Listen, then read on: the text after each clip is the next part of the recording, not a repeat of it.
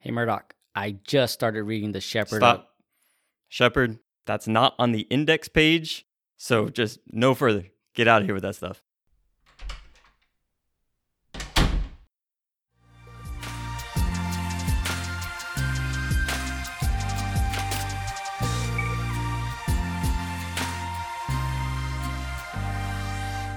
Welcome to Your Church Friends podcast. I'm Chris, I'm Murdoch.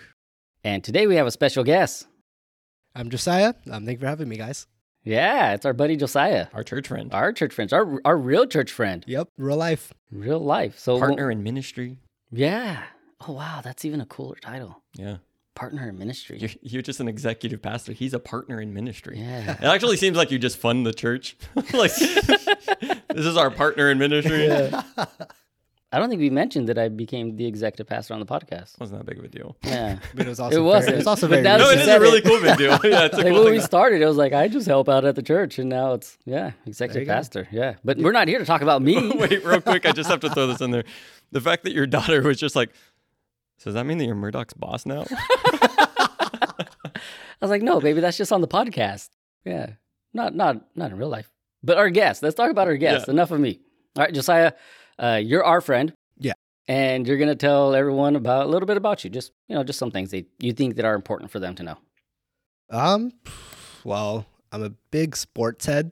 I love soccer and basketball. Grew up playing basketball. Started recently getting into soccer, and that kind of took over my sports uh, hobbies. But um, I love music. Uh, playing music, guitar, drums, singing. Um, to me, it's just fun. It's a good outlet for whatever you know. Good for uh, venting if I need to vent, or if I want to write a happy thing, I can write a happy thing. But um, my big genre is metal. I am a metalhead, and I love it. What else about me is um, I just love serving at the church, pretty much any way I can. Uh, if they need help and people ask me, I'm down. Because at the end of the day, like it's what being a part of the church is about: Yeah, helping out, helping but God's bride. Like I enjoy it. and he's not just saying that. He No. works very closely with me in the young adults ministry. And he's like, yes, at all points Yeah. and in all ways. That's very true. I feel like I need to say thank you after that. yeah. That's that's interesting, metalhead, because like looking at you, no one would assume you're a No. metalhead. No, not at all. Uh, very short, semi scrawny kid. Like, not no one's thinking I do that. But no, I love it. I can do like the screams and stuff like that too, and no one expects that either, and it's great. I love it. That sounds fun. what show are we going to go to in a couple weeks? Uh, Fit for a King. Yeah. Oh. Yeah. I didn't get invited to a show. Do you like metal? No, not really. Well, that's why. Yeah. See, because you didn't look like someone who would enjoy metal, so we didn't think yeah, to ask yeah. you. No, this time it actually worked out. No, uh, that does. So we brought you on here because we started talking about uh, the Shepherd of Hermas, and I really think it was Murdoch who threw it into both of our lives. I don't know if you knew before. No, yeah, I heard from him. Yeah, so like we started talking about it, and then you just really kind of read it and put probably more time into it than what we did for talking about it. And we were like, we're gonna record on it finally. Like, do you want to join in? And you're like, yeah. So, uh, tell me, uh, just to summarize, like, what before we get into today's stuff, uh, what's what was the thing about Shepherd of Hermas that really stood out to you? I would have to say that it's just so different Mhm. than growing up in like the 21st century American church culture.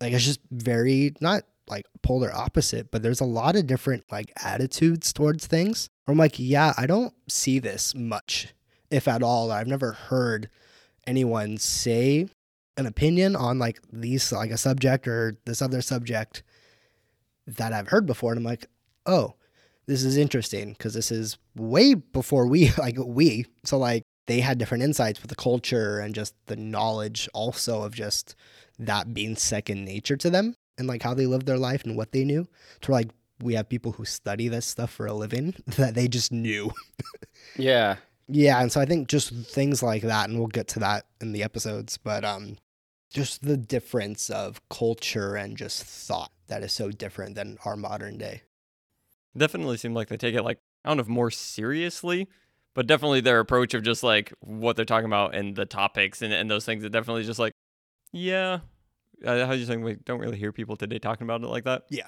Or sometimes even just like you would just be called straight out like, no, that's absolutely wrong for even thinking those things are doing that. And Yep. Mhm. as we get into it, it's like, well, that's kind of what they were thinking and dealing with back then. Yeah. Yeah. Yeah, a different world for sure.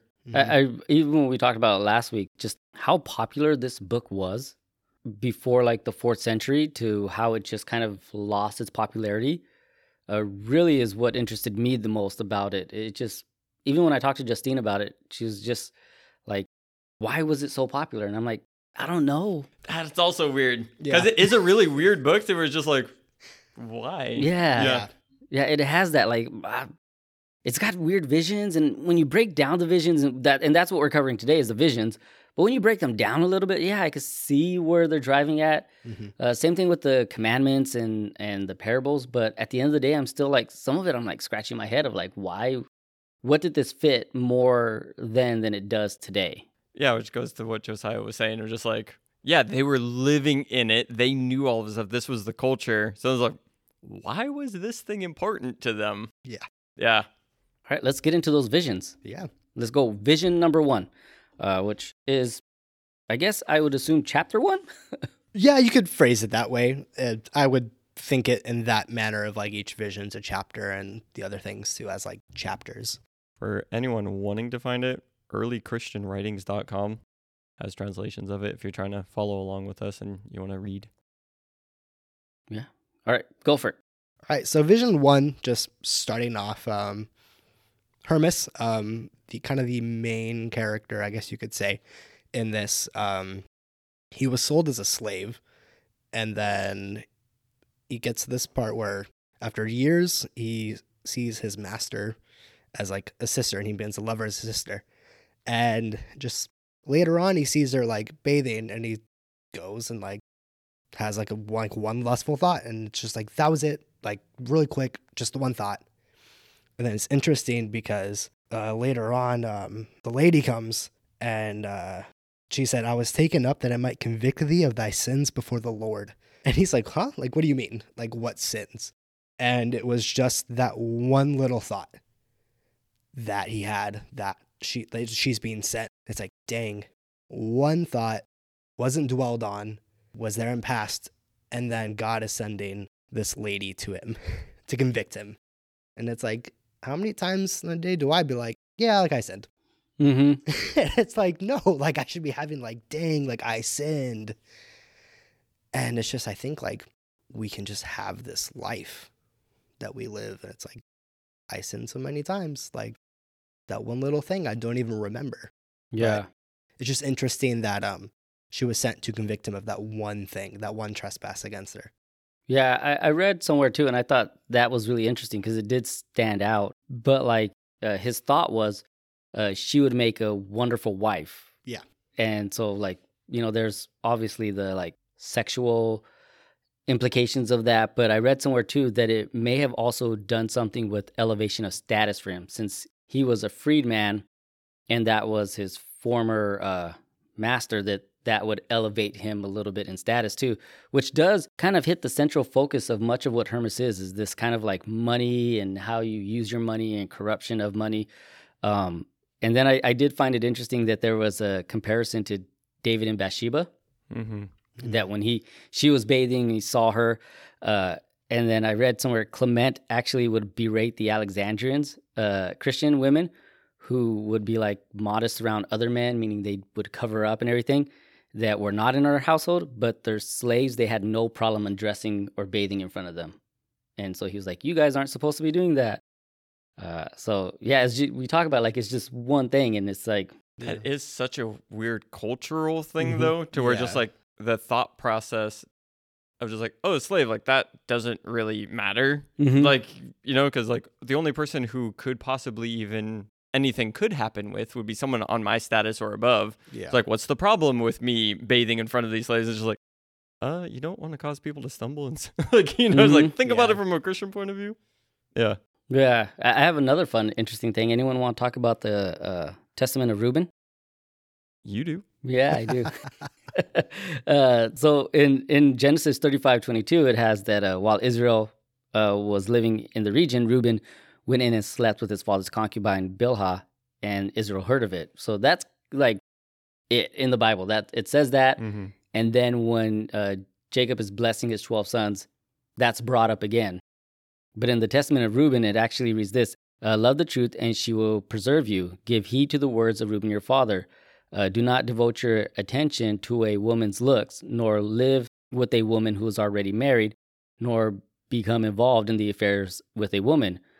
For if I had not seen Bilhah bathing in a sheltered place, I would not have fallen into the great lawless act. Uh, for so absorbed were my senses by her naked femininity that I was not able to sleep until I had performed this revolting act. So it, it goes on a little bit and how he uh, laments and how uh, as soon as it happened, like Jacob, the spirit informed Jacob that it happened. But you know, I, I think this is kind of like this culture that you talked about was like they they knew this stuff. They were they understood some of these analogy of this vision of what was going on. Yeah, I think too. Like later on, it's really interesting um, that Hermas. Um, I said within myself, if this sin is recorded against me, how can I be saved? How shall I propitiate God for my sins, which are full blown? Or with which words shall I entreat the Lord that he may be propitious unto me? It's just interesting, like his attitude of like this one sin, like how can I be saved? And just kind of like like the seriousness of like um being uh stained after being made pure. And um Murdoch and I talked about this uh with our group uh last night. Just kind of talking about like how we God gives us like new clothes and it's our choice and how we live in those like clothes. And if we stain, we can just ask God like, "Hey, like I'm sorry, like can you wash this clean for me again?" And he'll give us like the new robes, he'll give us the new like clothing. And so it's just interesting, like just the attitude of like I got one tiny little stain of mustard on my shirt, like this is bad. Yeah, it's why I hardly wear white because I hate stains on my clothes. Like it is one of those things that like drives me nuts. I know you were doing that thing for a while where you like wore everything white just to Mhm. see how you could keep it clean. Yeah, I remember that. Um, and what's interesting about this is just recently, like Justine will bleach a few things. They're white and then they get dirty and then they come back out and they're just like super clean.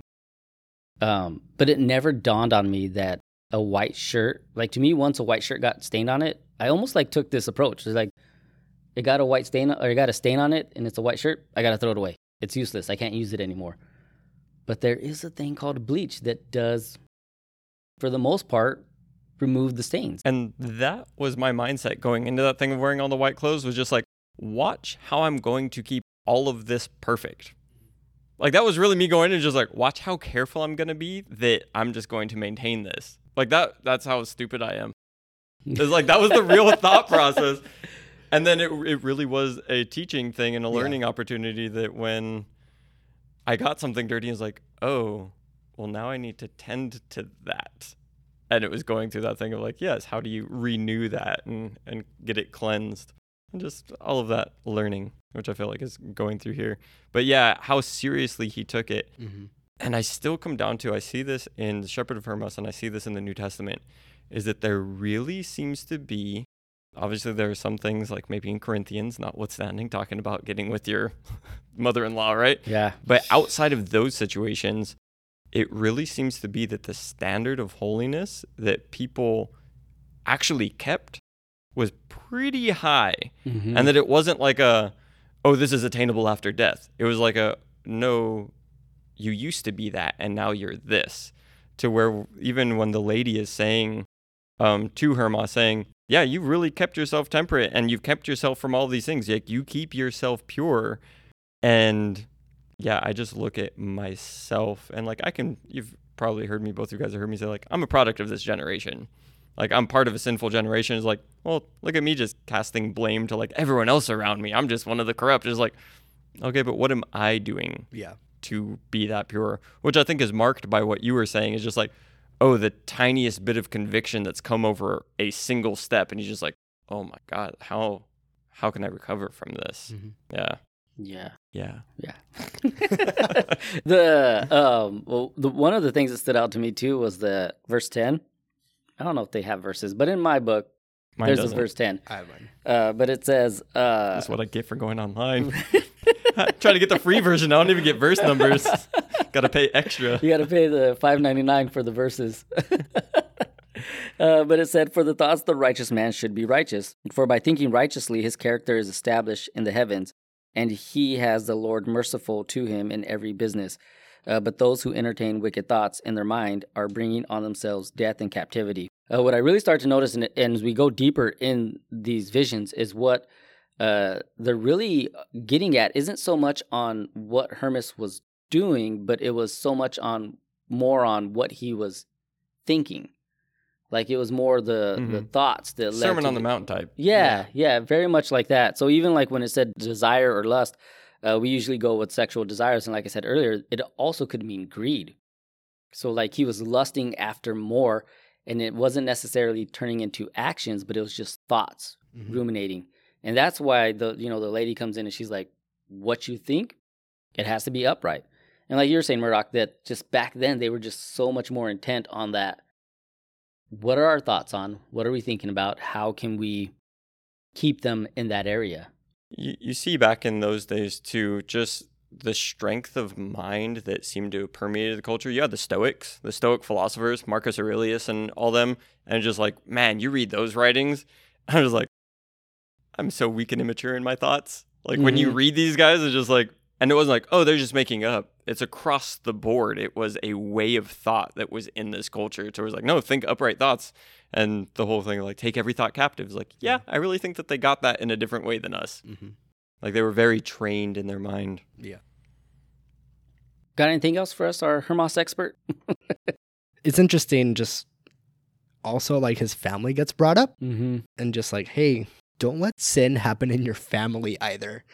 Like it's very much not just him worrying about like his thought and like how that could just leave those stains on him, but also like, hey, it's also your job to look out for your family. And I think we can individualize our Christian walks so much to where it's like, yeah, I'm just looking out for like my sin. Like I've just me and myself to worry about. Like I can't look after my brother or my sister where it's like, no, like if you see your brother or sister stumble, like help them up. Mm-hmm. And like they should be doing the same for you. And I think it could just be like our American mindset. It's very individualistic. Just because like I know like for me just walking around like and I can do it, but like who says hi to people anymore?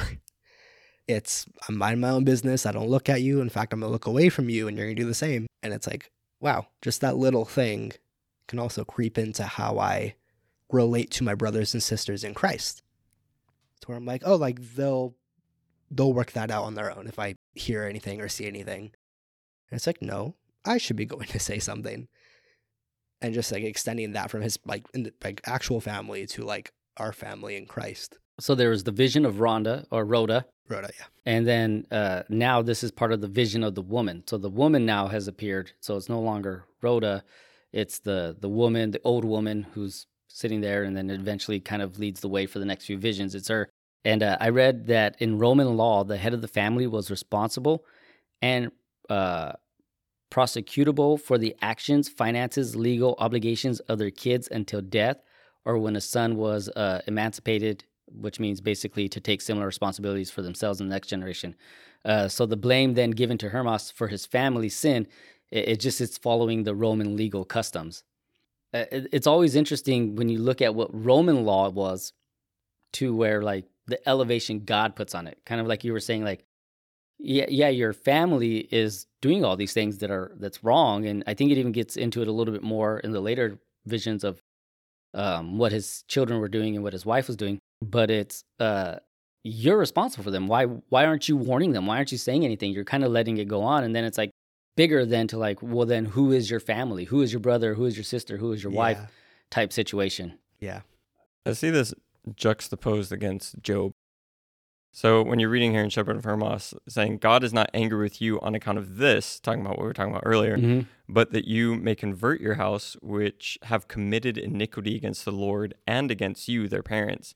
And although you love your sons, you did not warn your house, but permitted them to be terribly corrupted. On account of this, the Lord is angry with you.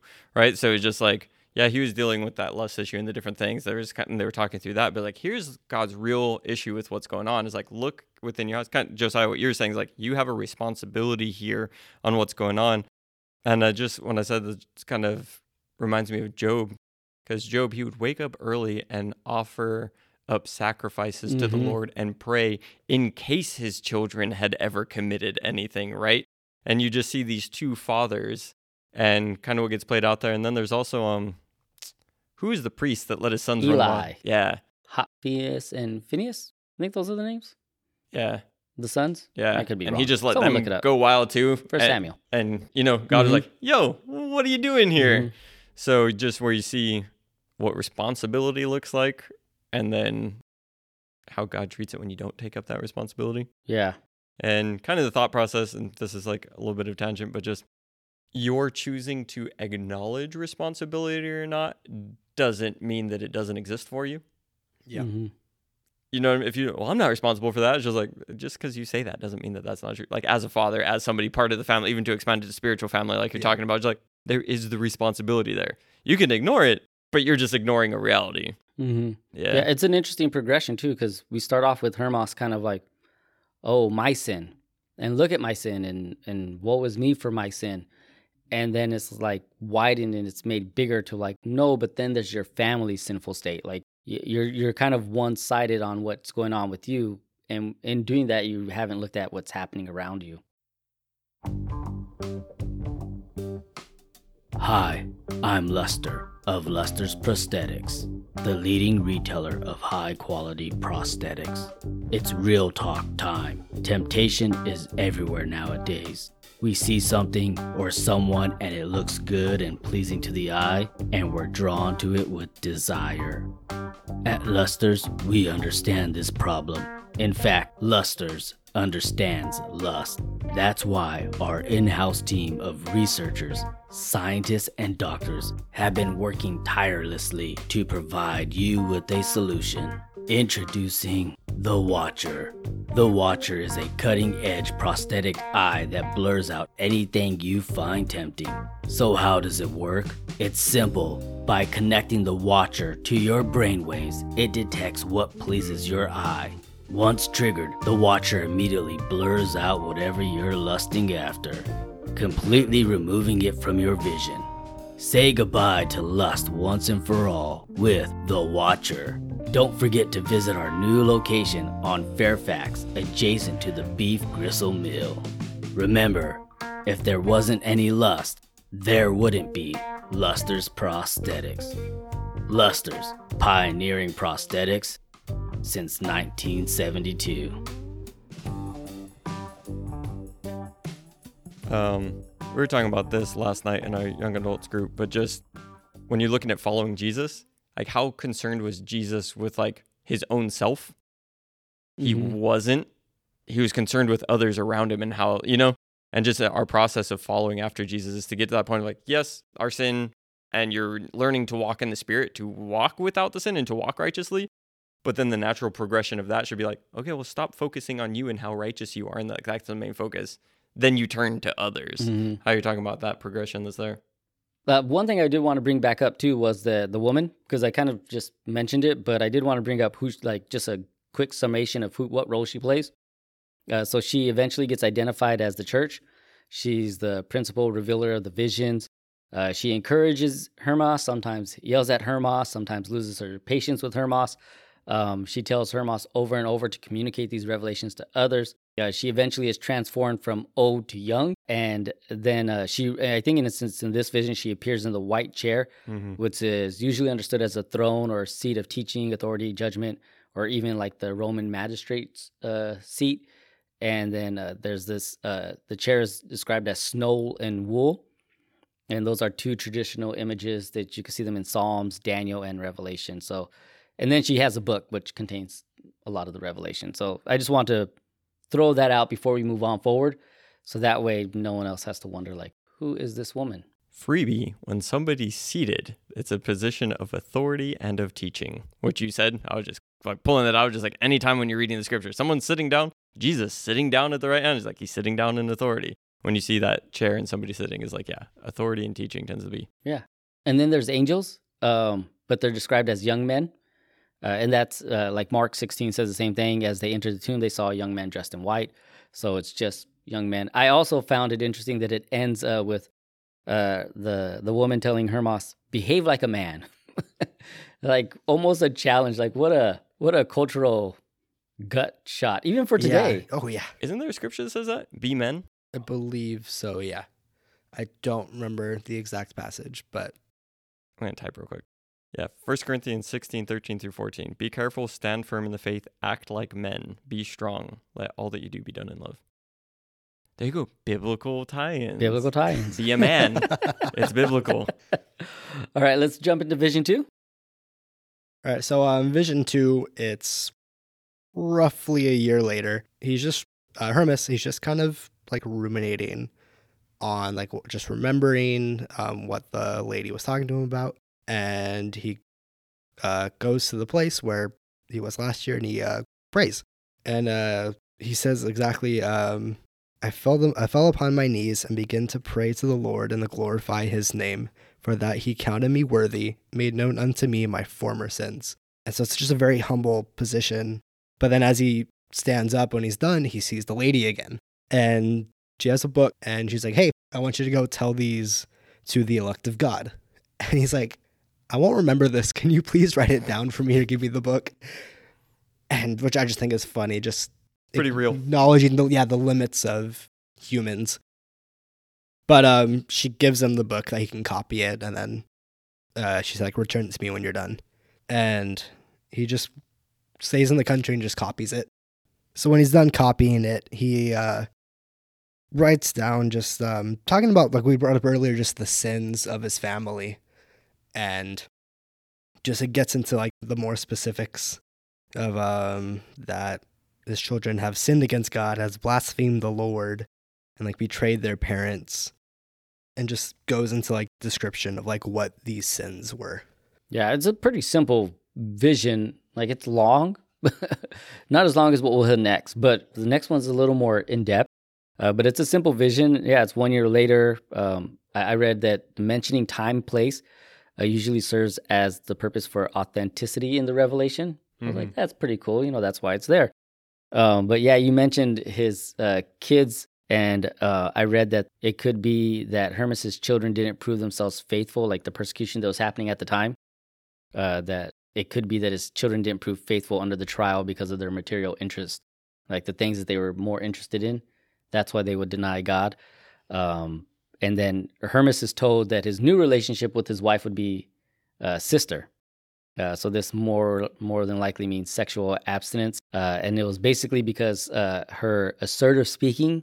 I'm, I'm kind of phrasing that nicely, but it, it did parallel what was happening in Corinth, like what was happening in First Corinthians when Paul was talking about the women there, and then even what he wrote in Timothy, or yeah, in Timothy, First Timothy uh, two, uh, so yeah, it's it's these to me it's these like little nods to biblical stuff sometimes. Yeah. That it hits like it it doesn't fully I think maybe once in the visions it fully quotes something from the Bible like a Psalms, but I think a lot of things that like they it's just giving nods. Yeah, like a little allegory and illusions. Yeah. yeah. Um I found it interesting when looking at all of those wrongs that were done and then just it comes and says, "But as for you, Hermas, Remember not those wrongs done by your children, that they may be cleansed from their former sins. So this reminds me of uh, speaking of nods of uh, the Lord's prayer, right? Mm-hmm. You forgive others so that you may be forgiven, and just how like how the forgiveness works in there. Yeah. It goes on to say, "For they will be instructed with righteous instruction, if you remember not the wrongs that they have done. For the remembrance of wrongs works death." So just really looking like, yo, you need to let this go. You need to forgive them. And in you forgiving them, they will be allowed to get cleansed and also receive mm. righteous instruction. And it's just like, man, what a thing in there that, like, when I'm refusing to forgive someone, it's preventing them from progressing in. Like, you know, because, like, mm-hmm. so much mm-hmm. of what God works love and grace and mercy through is our relations with other people. Like, oh, no, I'm, I'm, I'm good with God got a lot of problems with everyone around me, but like I'm good with God. Mm-hmm. And just like, well, then you're not seeing it work in you and through you, so to speak. Yeah. So just where it gets highlighted, there's like, all right, look, hey, there's all your family, but as for you, this is what you focus on. Mm-hmm. Yeah. It, it kind of reminded me too of uh, the Day of Atonement, where the the priest would make atonement, and at and I think it's in Leviticus 16, uh, but somewhere in there, like Aaron was supposed to make atonement for himself, uh, his household, and the whole community. Mm-hmm. So it was like this threefold kind of forgiveness happening, like you were saying, that it's forgiveness. You know, you have to forgive, to forgive, to forgive, and how that really does help out a community grow and bond together. Yeah, because I think even just in my own life, just bring it to the small scale of like family. And it's just me, my brother, and my parents. But like, I've had times where I've like held unforgiveness to my parents and just how that shaped the dynamic during those moments. And to where like I'm not talking to them or I say a harsh word to them or whatever. And it's like, that's not how God intended for us to be. And so a lot is on relationships it's not just about me and God, it's about me, God, and how I treat other people. And I think it works even more to like that it almost ties into like a, a, salvation theme here that like our forgiveness does in some ways lead others into forgive or salvation uh, and to have a relationship with Christ. Totally. Well, I mean, you look at we were forgiven while we mm-hmm. were yet sinners, right? So it's the preemptive forgiveness coming in. Yeah. Yep. It really shows what's going on there. Yeah. Um, some interesting things in, in Vision 2 I found was the, the Sibyl. No, no, but yeah, go into Sibyl. I was just pointing it out. Oh yeah, that that's in there. I don't really have a lot of notes on Sibyl, but yeah, there's Sibyl and uh, then Maximus, um, who is unknown. Maybe they knew who it was, um, but it's uh, uh, the way Hermas even kind of says it. It's almost like a sarcastic singling out, like he's not it's not in there as like a good thing. It's more like sarcastic and maybe like an example of what not to do. And then uh, the books of Eldad and Medad. Did you guys catch that part? I oh yeah, yeah, uh, yeah. Mine had Eldad and Modat. And yeah. Modat too. Yeah. Yeah, this one, just my translation has Medad. So, but then I looked it up in in numbers uh, to see who they were, and it said, however, and I think uh, somewhere uh, it's in numbers eleven. Uh, it said, however, two men whose names were Eldad and Medad, uh, remained in the camp. Uh, they were listed among the elders, but did not go out to the tent. Yet the Spirit also rested on them, and they prophesied in the camp. And a young man ran and told Moses, Eldad and Medad are prophesying in the camp. Uh, Joshua, son of Nun, who had been Moses' aide since youth, spoke up and said, Moses, uh, my Lord, stop them. Moses replied, Are you jealous for my sake? I wish that all the Lord's people were prophets, and the Lord's Spirit would be put on them. Then Moses and the elders returned uh, to the camp. Uh, so it was interesting that it brought up like their lost books uh, in there. And I, I, again, it's sometimes like when we talk about the Bible, there's like those books mentioned, and it's just yeah, like go read about it. Yeah, like go read about this and that book, and you're like, we don't have that book, and it's just I yeah I wish you know sometimes we had those books. Am I allowed to say some things that might upset our tender listeners? I mean, what stopped you before? the amount of things that haven't made it where I'm just like, I'm gonna say this and I text you later. I'm like, dude, you gotta take that out. Yeah, go like, I was too bold in that moment. now people are like, what has he said? Yeah. Um just that thing of like books being mentioned that are no longer preserved. There's this concept of just like no, absolutely everything that you need is like in the Bible, and just like it, the Bible covers anything that you could possibly like need to come across and all this stuff. And just like I don't think that's true. And when we hear about these books that no longer made it or that haven't, like, you know, that got lost into history, is like, well, yeah, because those ones weren't essential. Like, what got preserved is the things that needed to get preserved, like, you know, and just like, but everything's in there. Mm-hmm. I think it's really that, but everything's in there type concepts. Like, the amount yeah. of things that I have come across in my life that are not covered either even if you want to go with the expanded like Catholic Bible, throw throw some extra books in there. It's not in those ones either. You know what I mm-hmm. mean? And not that what we need for salvation isn't contained there. What we need to be able to learn how to live a godly life and to pursue those things. Um, but the idea that it's just like, no, absolutely everything's there is like, I, the Bible itself is evidenced that it's not. Yeah. Like things that you people used to be able to have, we no longer have. Is like, oh, so there was a shift in humanity that what was needed in their books is no longer needed in our like mm-hmm. you know what I mean and just yeah. like that that concept that people no this is this is absolutely perfect and here's this and there's absolutely nothing missing it's just like it's okay. It's okay to say that some things got lost to history. It's okay to even say that you're going through something in modern life that isn't referenced in this ancient book. That's Mhm. okay. I'm not saying that the God of the Bible isn't true. I'm not saying that Jesus didn't walk this earth. I'm not saying that you can't receive the Holy Spirit and the gospel is not real. I'm just saying that maybe it's not all in there. Yeah. I, had a friend post something about uh, the Bible is all you need. And what's what's the Latin phrase for that? Sola Scriptura? Yeah. And and that was like the reference and like people were like, but it it was it was almost an attack to like because some churches I know of do like at the movie theme for the Mhm. summer. Oh yeah. And he was like, if your church is using an at the movie theme, like go to another church. Like all you need is the Bible. And then people were kind of like going at it saying like, but Jesus spoke in parables. And like we've covered that Paul has used many Greek philosophers in in what he wrote. Uh, the Old Testament is just riddled with them taking from the other co- contexts and cultures. I'm like, hey, look at how we're going to actually tell you about real stuff with this. So it's an interesting concept to me, which is why, like, I mean, we didn't even know about the Didache, which is a fantastic writing, Yep.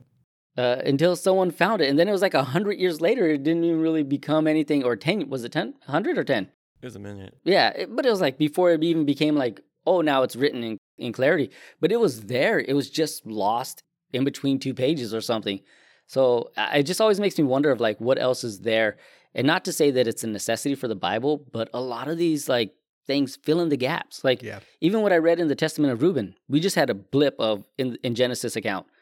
Uh, this is that, and then in the Testament of Reuben, you get this whole list of like, no, I messed up, and here's what happened. And I think that what it comes to, and sorry, I, I threw it all on this tangent, but yeah, is needing to come up with a systematic thing that answers everything. And I think that that's a more modern approach to reading scripture because of when scripture started to get challenged on, like, oh, are they actually true? Are they historical? And what about like textual criticism and all those things? When Mhm. those start moving, it's like, well, we need to make sure this is solid and like it's unquestionable.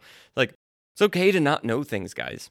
It's Mhm. okay for there to be mystery. It's like it's okay for things to like loose ends to be there, and that that's part of the life that we have. Like you Mhm. know, and I just feel like the like no no no it's all in there. It's all it's just like you, those same people are probably holding very strongly to like their system answers absolutely everything, Mhm. Mhm. and then God steps in. He's like, "Where were you when I did this stuff?" Throwback to Job. yeah, Um, that said, Sibyl, uh, Sibyl's they were um, in general were prophetic women believed to have the Mm. power of divination. So this was really big in like Greco-Roman mythology, Mhm. and they're associated with lots of different places. But there was the Cumaean Sibyl, uh, specifically, and that was near like Naples, Italy.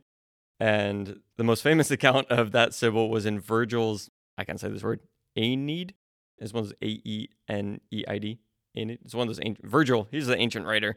Um, but she guides the hero through the underworld.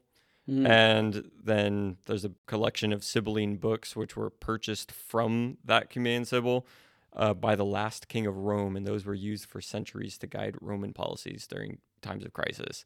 So when Hermas is like, "Oh, the Sibyl," he's like, "Cause you're one of these women that has divination that's giving me these visions Mm. and guiding me through things." He's like, "Nah, I'm the church." Yeah. gotcha. No, I, I honestly thought you when you went Sybil, um, the movie. Never seen it. Yeah. No one. Oh, I- never mind. Josiah's the worst one. I, that I'm the it. last one to know about movies, except the obscure ones that I've seen. Yeah. Let's just move on then. Vision three. Vision three, the fun one. Yes. So uh, I think that's a good spot to split this episode. So we'll split this episode and save the rest of the conversation for the next episode. So I'm Chris. I'm Murdoch. And I'm Josiah. We are your church friends. Thanks for listening.